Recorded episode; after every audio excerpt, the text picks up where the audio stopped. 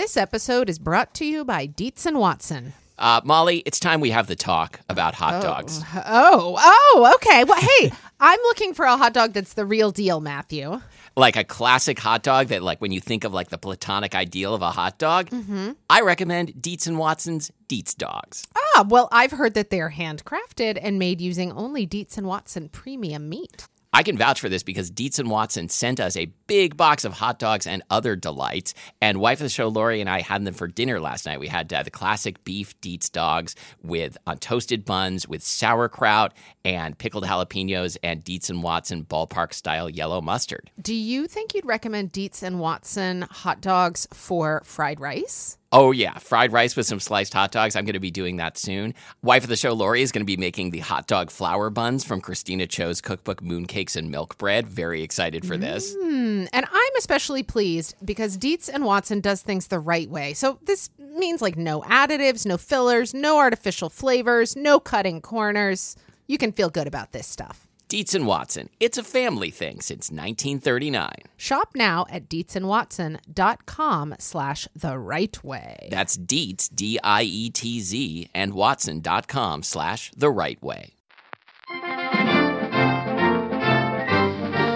I'm Molly. And I'm Matthew. And this is Spilled Milk, the show where we cook something delicious, eat it all, and you can't have any. Today we're talking about what's in your pantry. That's right. Today's episode was suggested by listener Mish and listener Tom. We were going to do this episode anyway, and then listener Tom wrote in and sort of sent us some spilled mail that really provided a framework for the whole episode. And if there's one thing we love, it's a framework. That's right. Yeah. So, Matthew, would you explain this framework or maybe read listener Tom's letter? Okay, I'm going to read listener Tom's letter, and then we're going to go back through it and answer all of Tom's many questions. Great. Listener Tom writes, over the years of listening to your fine podcast, I've built up quite the mental image of your guys' kitchens. Matthew, functional Japanese gray kitchen looking out over a wrought iron balcony and a leafy residential street. That sounds great. Yeah. Okay. Molly, white electric stove in the middle of a red carpeted dungeon basement. That doesn't sound quite as nice.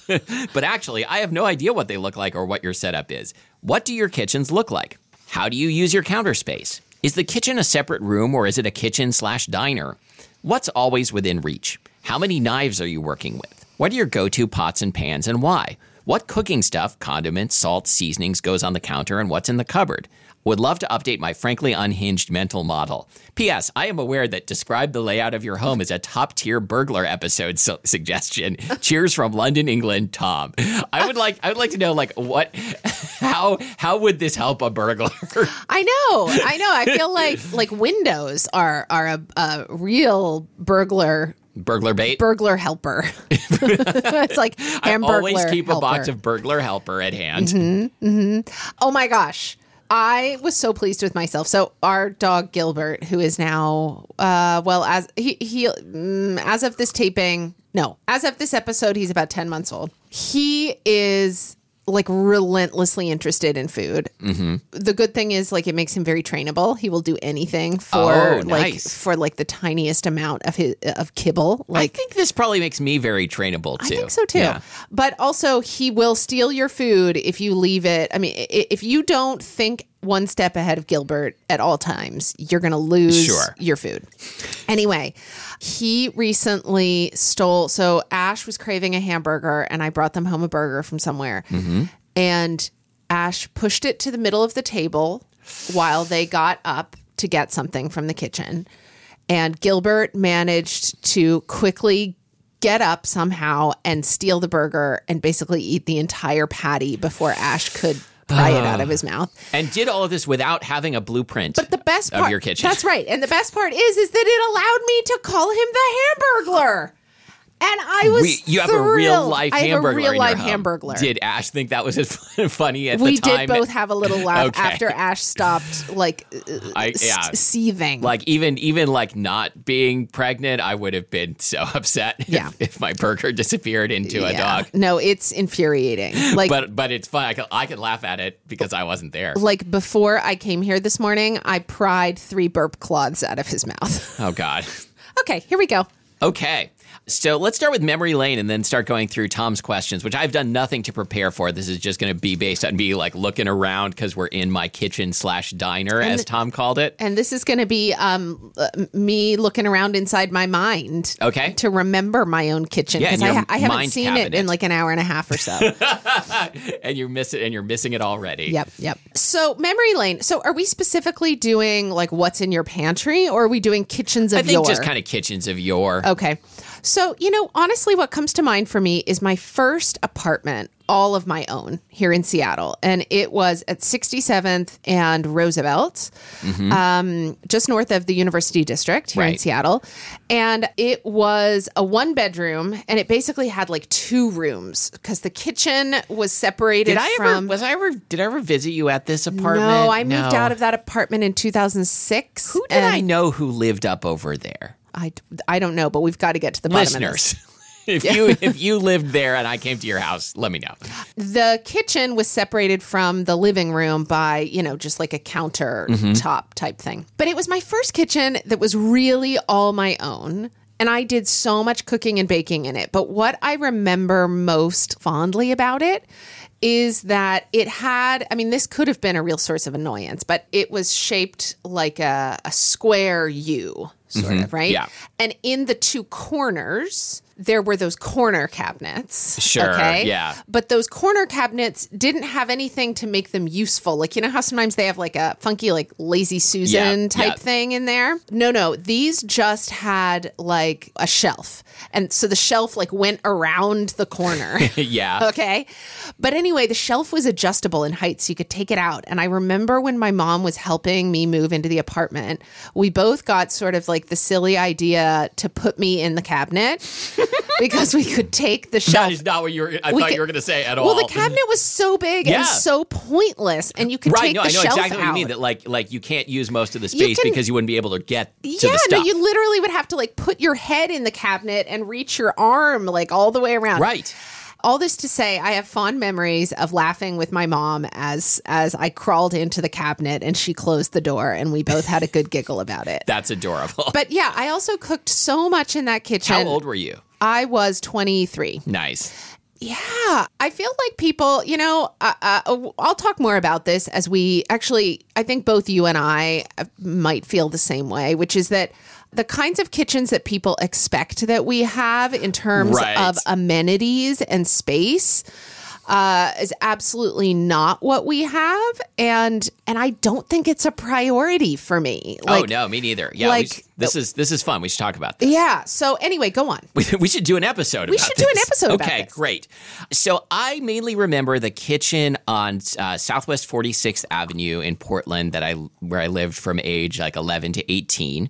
It had an over-the-stove microwave that I remember that my mom got at a yard sale for $20. Yes. And I remember it like sitting on, I know I've talked about this on the show before, like kind of sitting on the table or like in the basement or I would like, a cord sticking out of it that had been like chopped off. It had like some bare wires hanging out waiting for like our handy friend Mark to come over and help install it. God, I love this. And then, he did a great job and like that was our microwave for like the whole time and worked great.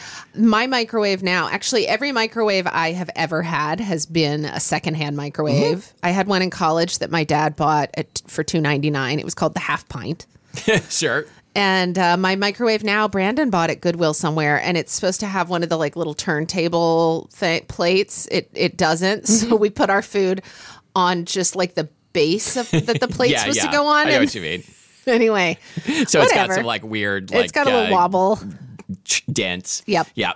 The kitchen also had a door out onto the patio where the gas grill was, where I would like go and grill myself a snack cheeseburger when I was a hungry teenager. That's perfect. Yeah, it was. And one time I broke the window because I didn't have my keys and I got home and I wanted to get inside. So I broke the kitchen window and reached around and opened the door. It was one of my finer moments. I burgled my own house. Matthew, wait a minute. Did you have like a sudden surge in testosterone? Did you turn into the Hulk? Or like? I mean, I was probably like 16. So yeah.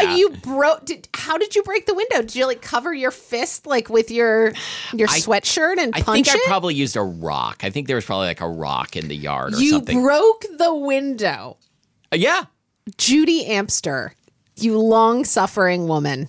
No, she thought it was cute. It didn't bother her at all. Just kidding. Okay. All right. Right. So let's dig into Tom's excellent questions. Mm-hmm. Question number one, what do your kitchens look like? I mean, I'm going to try to keep this brief because, as everyone knows, when I try to describe something, it begins to look like an animatronic spider or something like that. Like, you know what you should do is look for the telling detail. Oh, you don't say. So basically, my kitchen is largely straight from the year my house was born.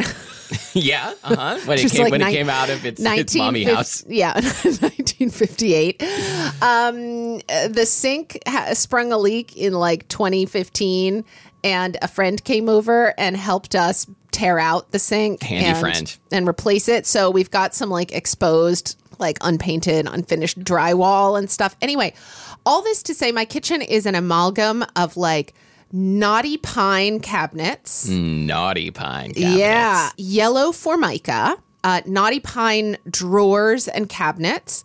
And then in industrial, restaurant sink, a single compartment sink. And then two lengths of restaurant prep table.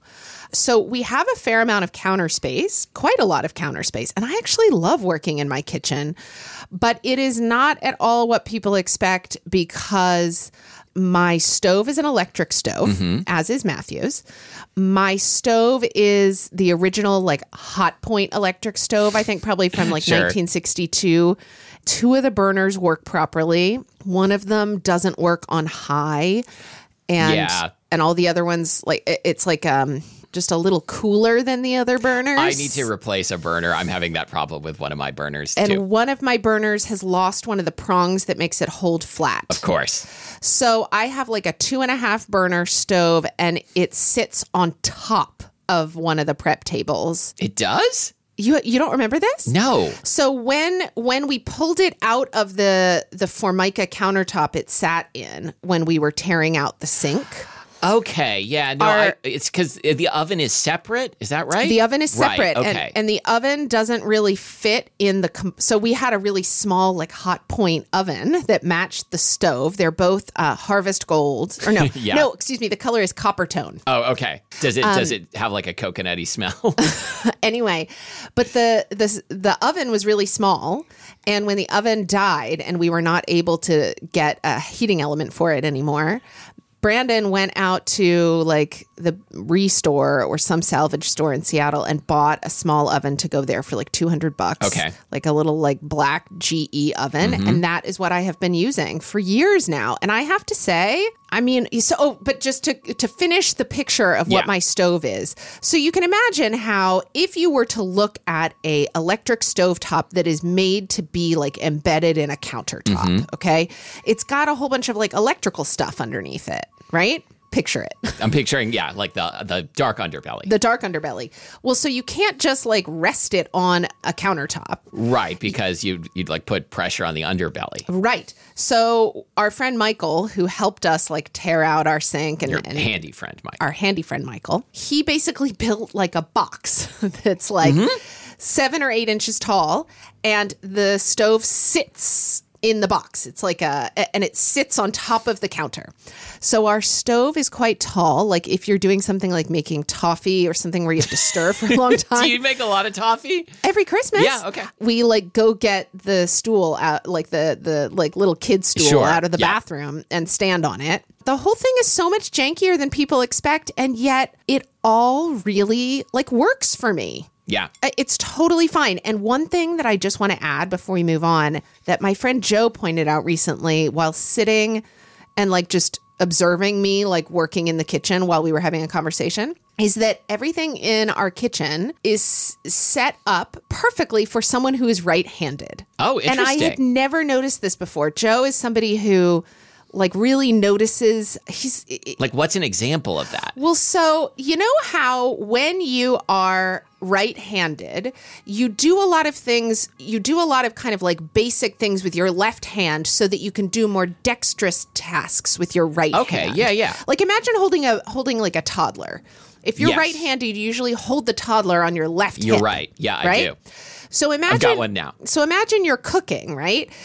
It is so great for me, for instance, that my, well, like, for instance, when I am standing at the, like, the butcher block that's embedded in part of the Formica counter, that I reach to the right to get my knives, that all the drawers are to the right, the sink is to my left, the fridge is to my right. So I open the fridge with my right hand, reach in with my left. When I'm cooking and I take something off the stove, it feels very natural, like the direction I turn my body to go to the sink to drain it. Yeah. And I'm very aware of the one thing in the room that is not in the right place, which is the dishwasher. Okay. The dishwasher it's like in the wrong place for my arm. Like when I'm washing dishes, I want to turn to the left to put the dishes down in the dishwasher. Oh, that's what I do. Yeah, I have to turn to the right, and it feels so wrong. To reach into the silent partner. That's right. Quiet partner, which I know you don't even have that anymore. That's right. Anyway, but all this to say, I'm like really not interested in spending the money, even if I had it, to redo the kitchen. I would much rather, I don't know, like have a bigger shower. Yeah. Or something. Like we have like two shower spouts. Oh, I don't really even care about that, but we have like a tiny like stall shower, you know, that's like basically in total the size of like an airplane bathroom. Sure. I mean, it's so small, and I could really go for a bigger shower. Sure. But my kitchen is fine. We'll save this for the what's in your bathroom.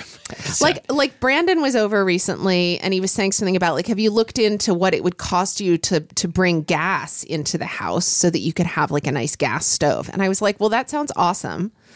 But honestly, I think that there are so many other things I would rather put my money into than getting a gas stove. I don't even think that's going to be legal soon. Really? To bring? Oh, yeah. Yeah.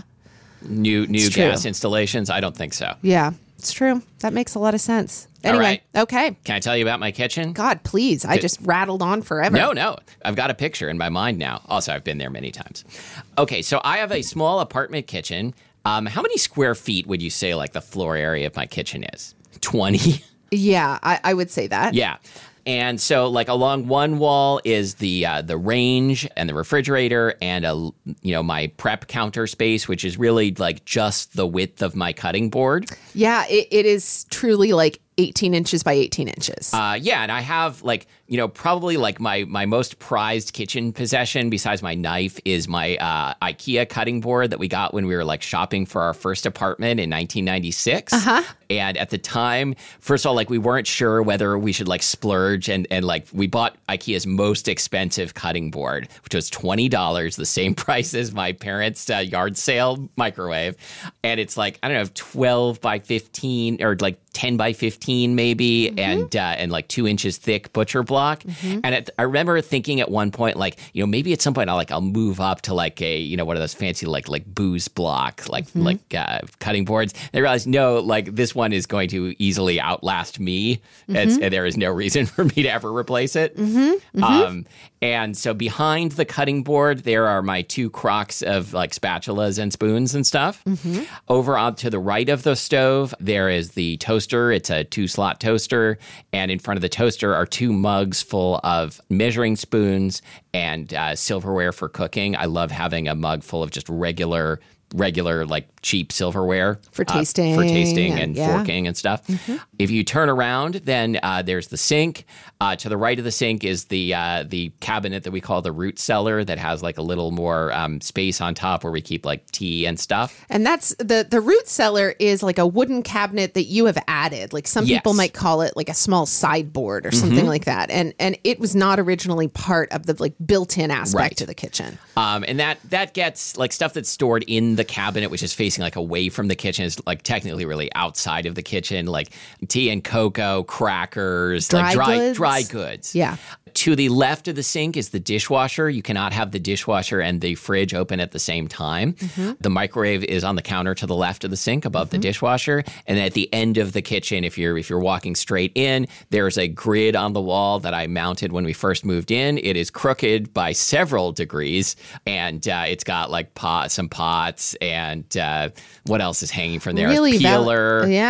rice washing sieve, tongs, that sort of thing. A really valuable storage space. Yes. It's so interesting because it makes me realize, I feel like your kitchen, it's so clear. Well, I think both of our kitchens, it's so clear that we have like well-worn patterns. Or patterns of movement through the kitchen. And I can't imagine, you know, there are so many schools of thought where like somebody will move into a new place and they will like redo the kitchen. Sure. Or whatever before they even move in. But you don't even know yet like how you're going to move through it. Yeah. Like I know I'm going to move through it with like an insane level of grace. Yeah. Yeah. Yeah. But you know, like it would have never, like my dishwasher, similar to yours, you cannot, so when I have my dishwasher open, you cannot access any of the cabinets that have glasses or plates or any of the dry goods or Tupperware in the kitchen when the dishwasher is open. Yeah. But really, truly, we only put the dishwasher there because that's where it was before. Like everything else that's in the kitchen has kind of evolved over the 12 years now that we've been in the house. And we've placed things where they are because it made sense for where we tended to work. Yeah. It's interesting you mention your cutting board. So I remember when Brandon and I got married, we registered for like a Boos cutting board. Yeah. And I still have it and I never use it because it's really big and unwieldy. All right. And instead I have like a couple small cutting boards, you know, maybe like 8 by 12. Yeah. That are really great for pulling out to like, you know, cut a couple onions. But what I use mostly is the like super janky cutting board that came like embedded in the counter. And when Brandon and I moved in, we were kind of skeeved out by it because you could see like somebody's old crumbs like between the formica and this like butcher block. And I remember he pulled it out when his dad was visiting and like sanded it down and we oiled it and stuff. And 12 years later, I cut everything except meats and like smelly things like garlic and onion on it. And I can't imagine why I would need to buy a cutting board again. Yeah. Couple other things in my kitchen. First of all, the appliances are all whatever the cheapest thing your apartment manager gets at the apartment manager store. Mm-hmm. So like a GE, like bottom of the line range, like the cheapest dishwasher, the white refrigerator with no features. And they all are fine. We had, until maybe 3 or 4 years ago, we had the fridge that came with the house, which I think was from the 80s. And it was like a 2/3 size refrigerator. Mm-hmm. It was really small. Yeah. And we replaced it when it died with a white box refrigerator. Yep. And I have to say it's fine. Like I don't need like a water and ice dispenser that will definitely break immediately. Yeah. I just don't. So it's really interesting noticing what matters to me and what doesn't. Yeah. Outside my kitchen is an Ivar shelf unit from IKEA that has like salad bowls, spices, small appliances like the mixer and food processor, liquor, rice and other dry goods that didn't fit in the root cellar. And then on the bottom, baking pans. And so that is all open shelving. All open shelving. Yeah. And kind of a mess. And that kind of extends into your like dining room area. Yeah.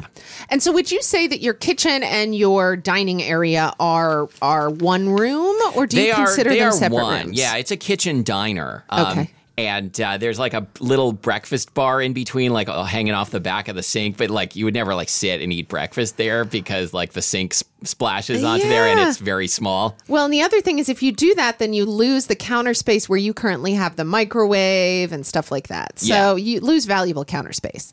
When we moved into the house, there was a wall that separated. There was like the kitchen, which was very small, maybe more like the size of yours. Mm-hmm. And then there was clearly like a breakfast nook with a light that clearly was designed to hang over like a round breakfast table. Clear nook. And then there was a wall and then a dining room. Brandon and I knocked out that wall. So now the house has a very like open floor plan, but we don't really have, I feel like our dining room is, it's all part of the kitchen, sort of. I know what you mean. Yeah.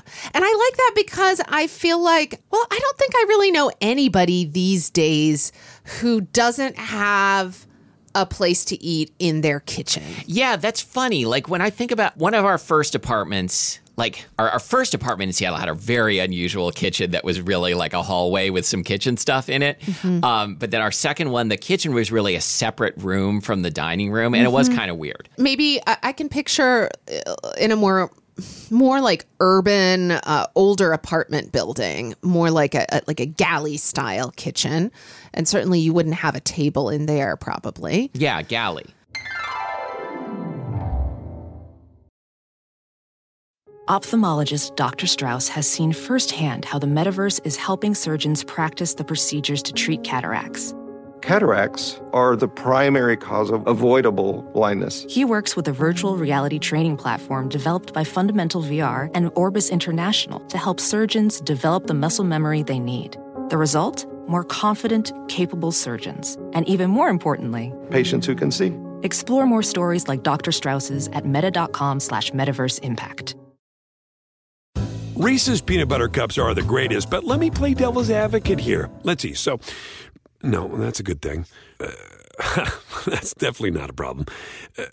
Reese's, you did it. You stumped this charming devil.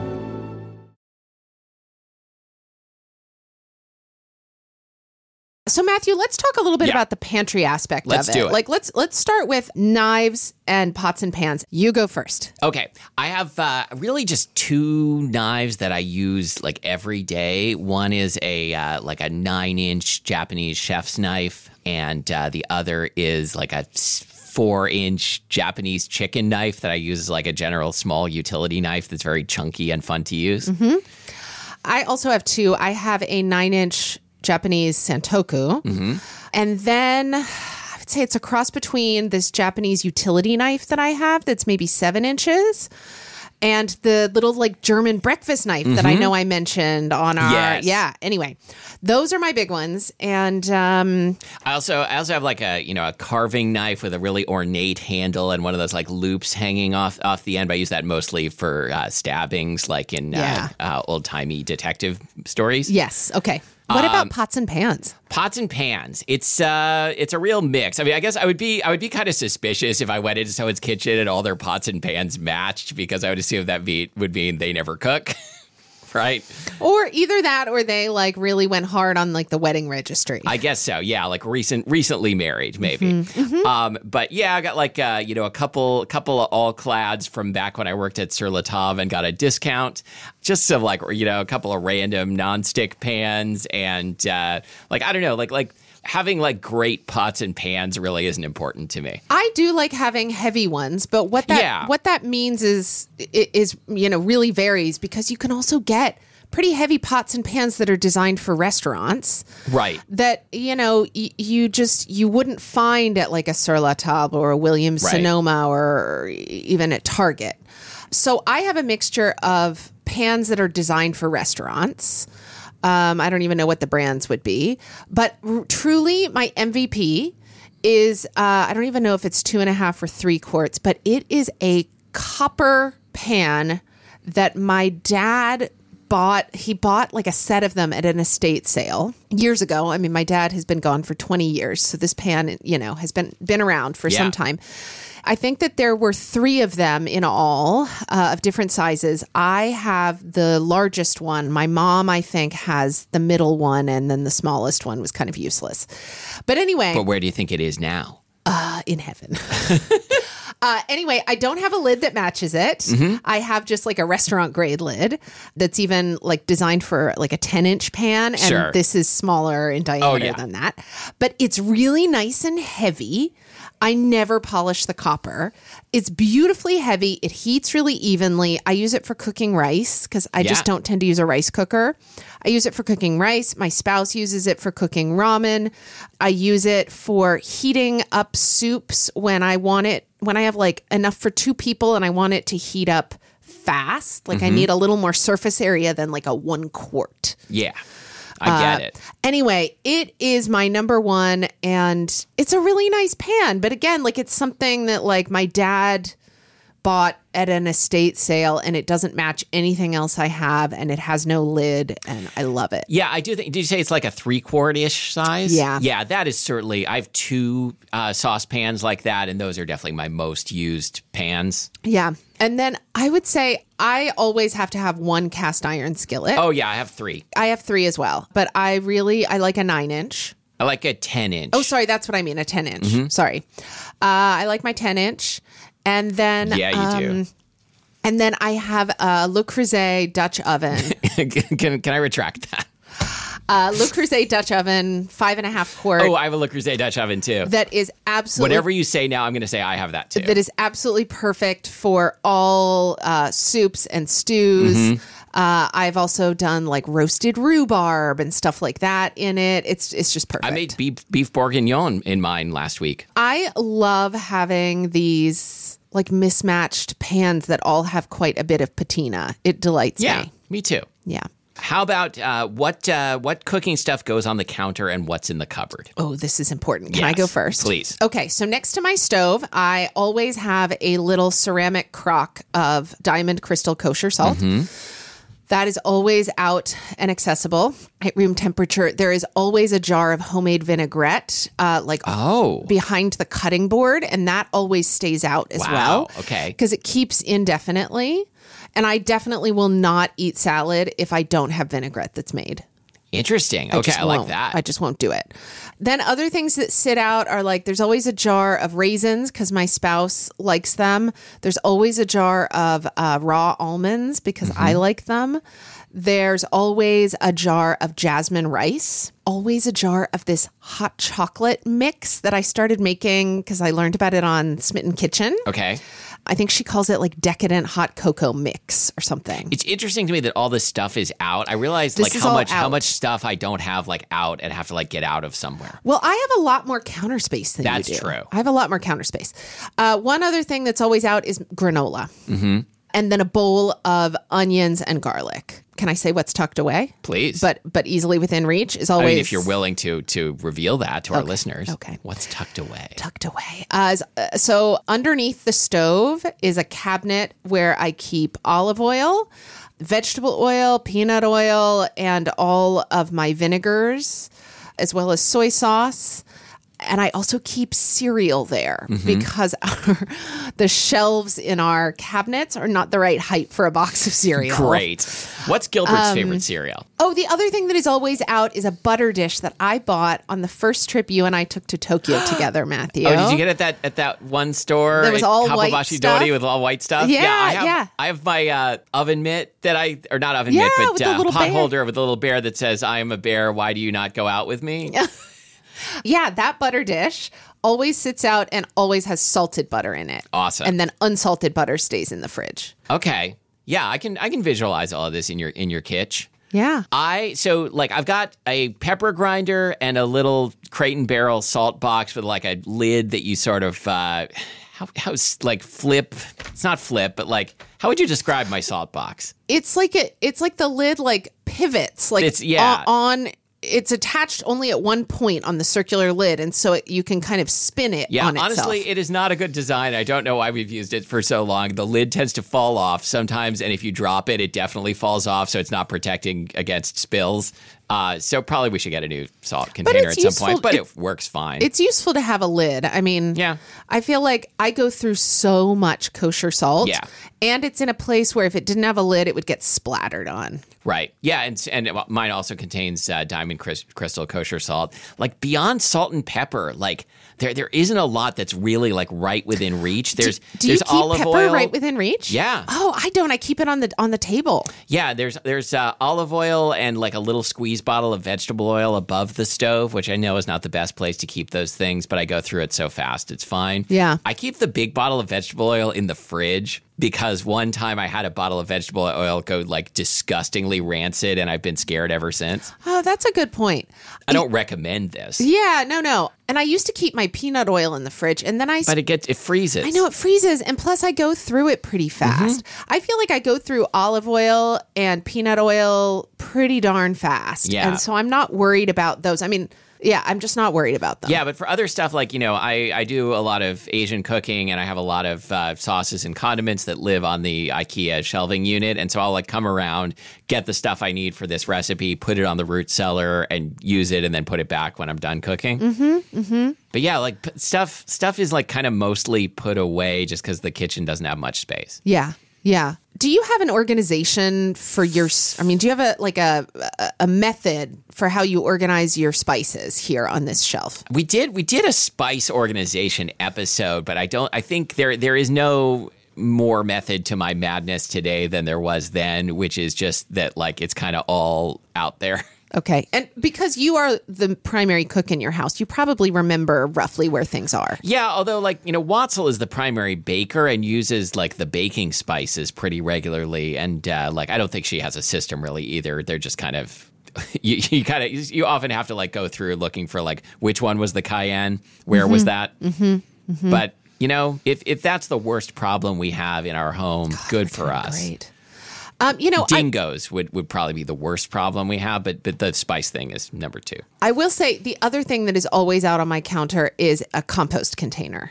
Ours is under the sink. Okay. Yeah. We keep ours on the counter. It's like next to the sink, which it's roughly between the sink and where I do all of my, like, chopping and things like that.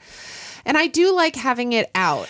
Yeah, like, I need to, like, rethink my approach here because, like, when I was making beef bourguignon, which was actually yesterday, I took the compost thing out and just, like, put it on a cold burner on the stove, which I know is a dangerous game, and just had it out so I could toss stuff in it and not have to keep going under the sink. But I never do, like, a garbage bowl, and I don't know why. I don't either. But that's because you have yours on the counter. Yeah. No, I mean, I will say that maybe part of the reason that I don't feel more irritation with the sort of janky, semi-functional appliances and kitchen situation that I have is that I have so much counter space. Yeah. So yeah, that is pretty great. It is very rare that I feel that I don't have the space to comfortably cook whatever I'm cooking. Yeah, but I mean, I don't feel that way either, even though I have very little counter space. Like, yeah. When I've cooked in a kitchen with more counter space, I find I tend to, like, make more of a mess and, like, go longer distances to get things. Not that I wouldn't get used to it and figure out a system, but, like, when I find myself in that situation, I don't make good use of the space. That makes sense. Because I don't have practice, and because I'm easily confused and disoriented.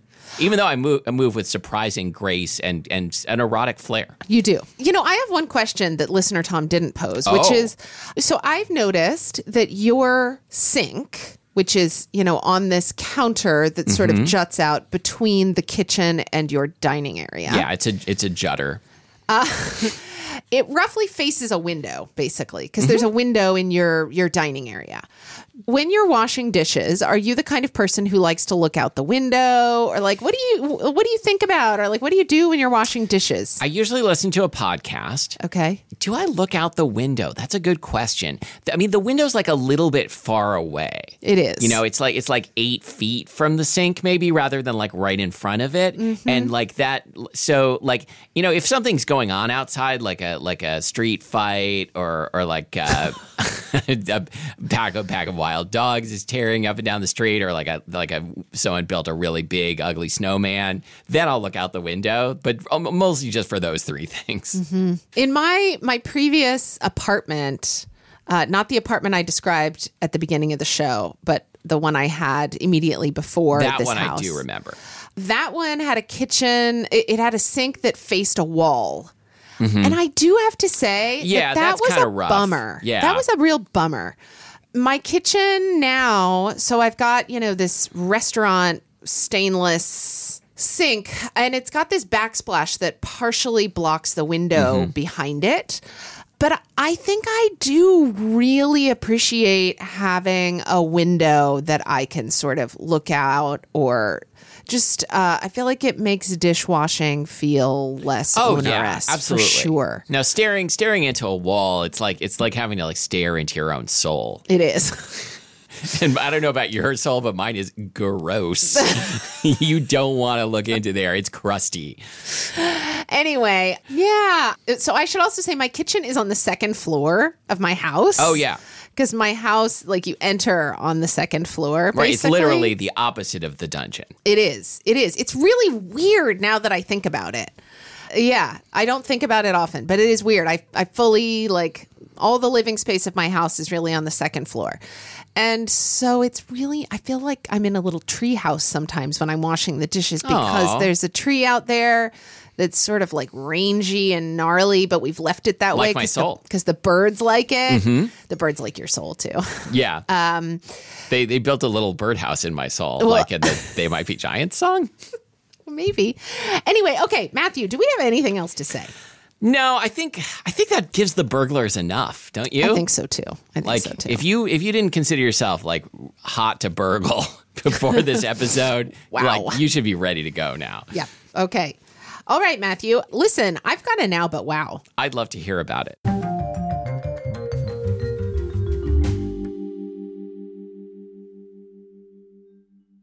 Back in November on my newsletter, I requested some podcast episode recommendations, like specific episodes. Mm-hmm. Smart. But. Yeah, because imagine if someone recommended, like, listen to Spilled Milk and you looked at, like, 567 episodes. Or like, fuck this. Or, like, listen to This American Life. Anyway, but that said, somebody, you know, there are so many, I would say increasingly there are, like, limited series podcasts, right? You know, like Serial, of course, was the original. What everyone wishes our show was. That's right. Anyway. Dire Desires. So this was a recommendation, not for a single episode, but for a like limited series for a podcast called Death of an Artist. And it is an exploration of the death of this Cuban American, like was a real up and coming artist at the time of her death. Her name was Ana Mendieta. I bet a lot of our listeners have probably heard of her or heard of this podcast, but it really, many people believe and have reason to believe that her husband, who was also an artist, a more sort of established artist, Carl Andre, was involved in her death. Mm-hmm.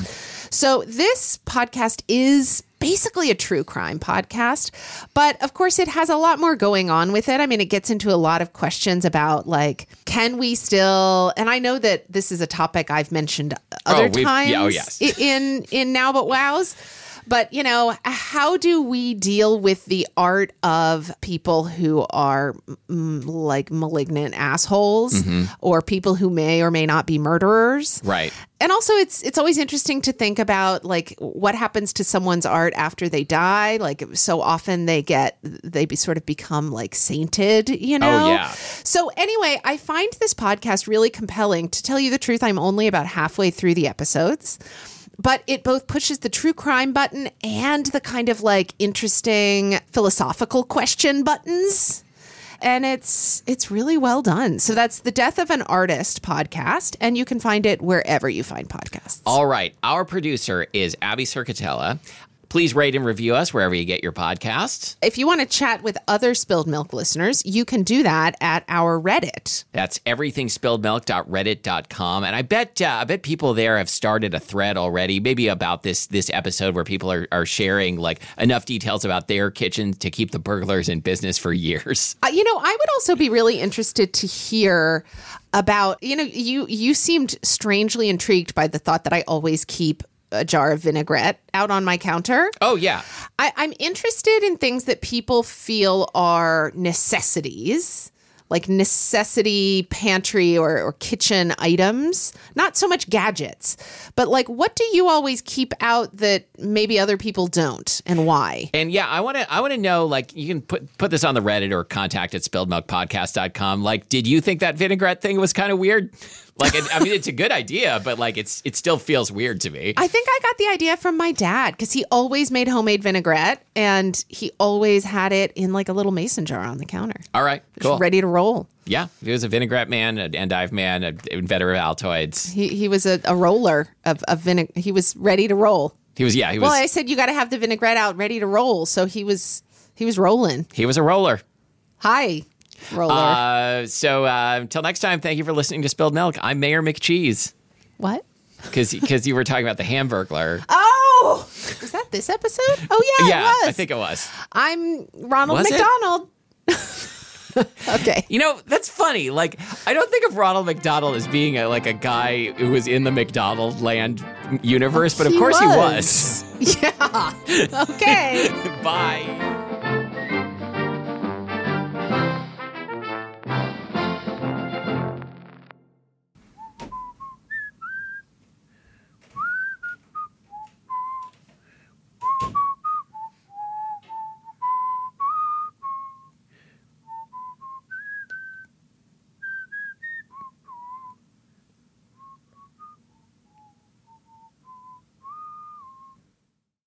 Reese's peanut butter cups are the greatest, but let me play devil's advocate here. Let's see. So, no, that's a good thing. That's definitely not a problem. Reese's, you did it. You stumped this charming devil.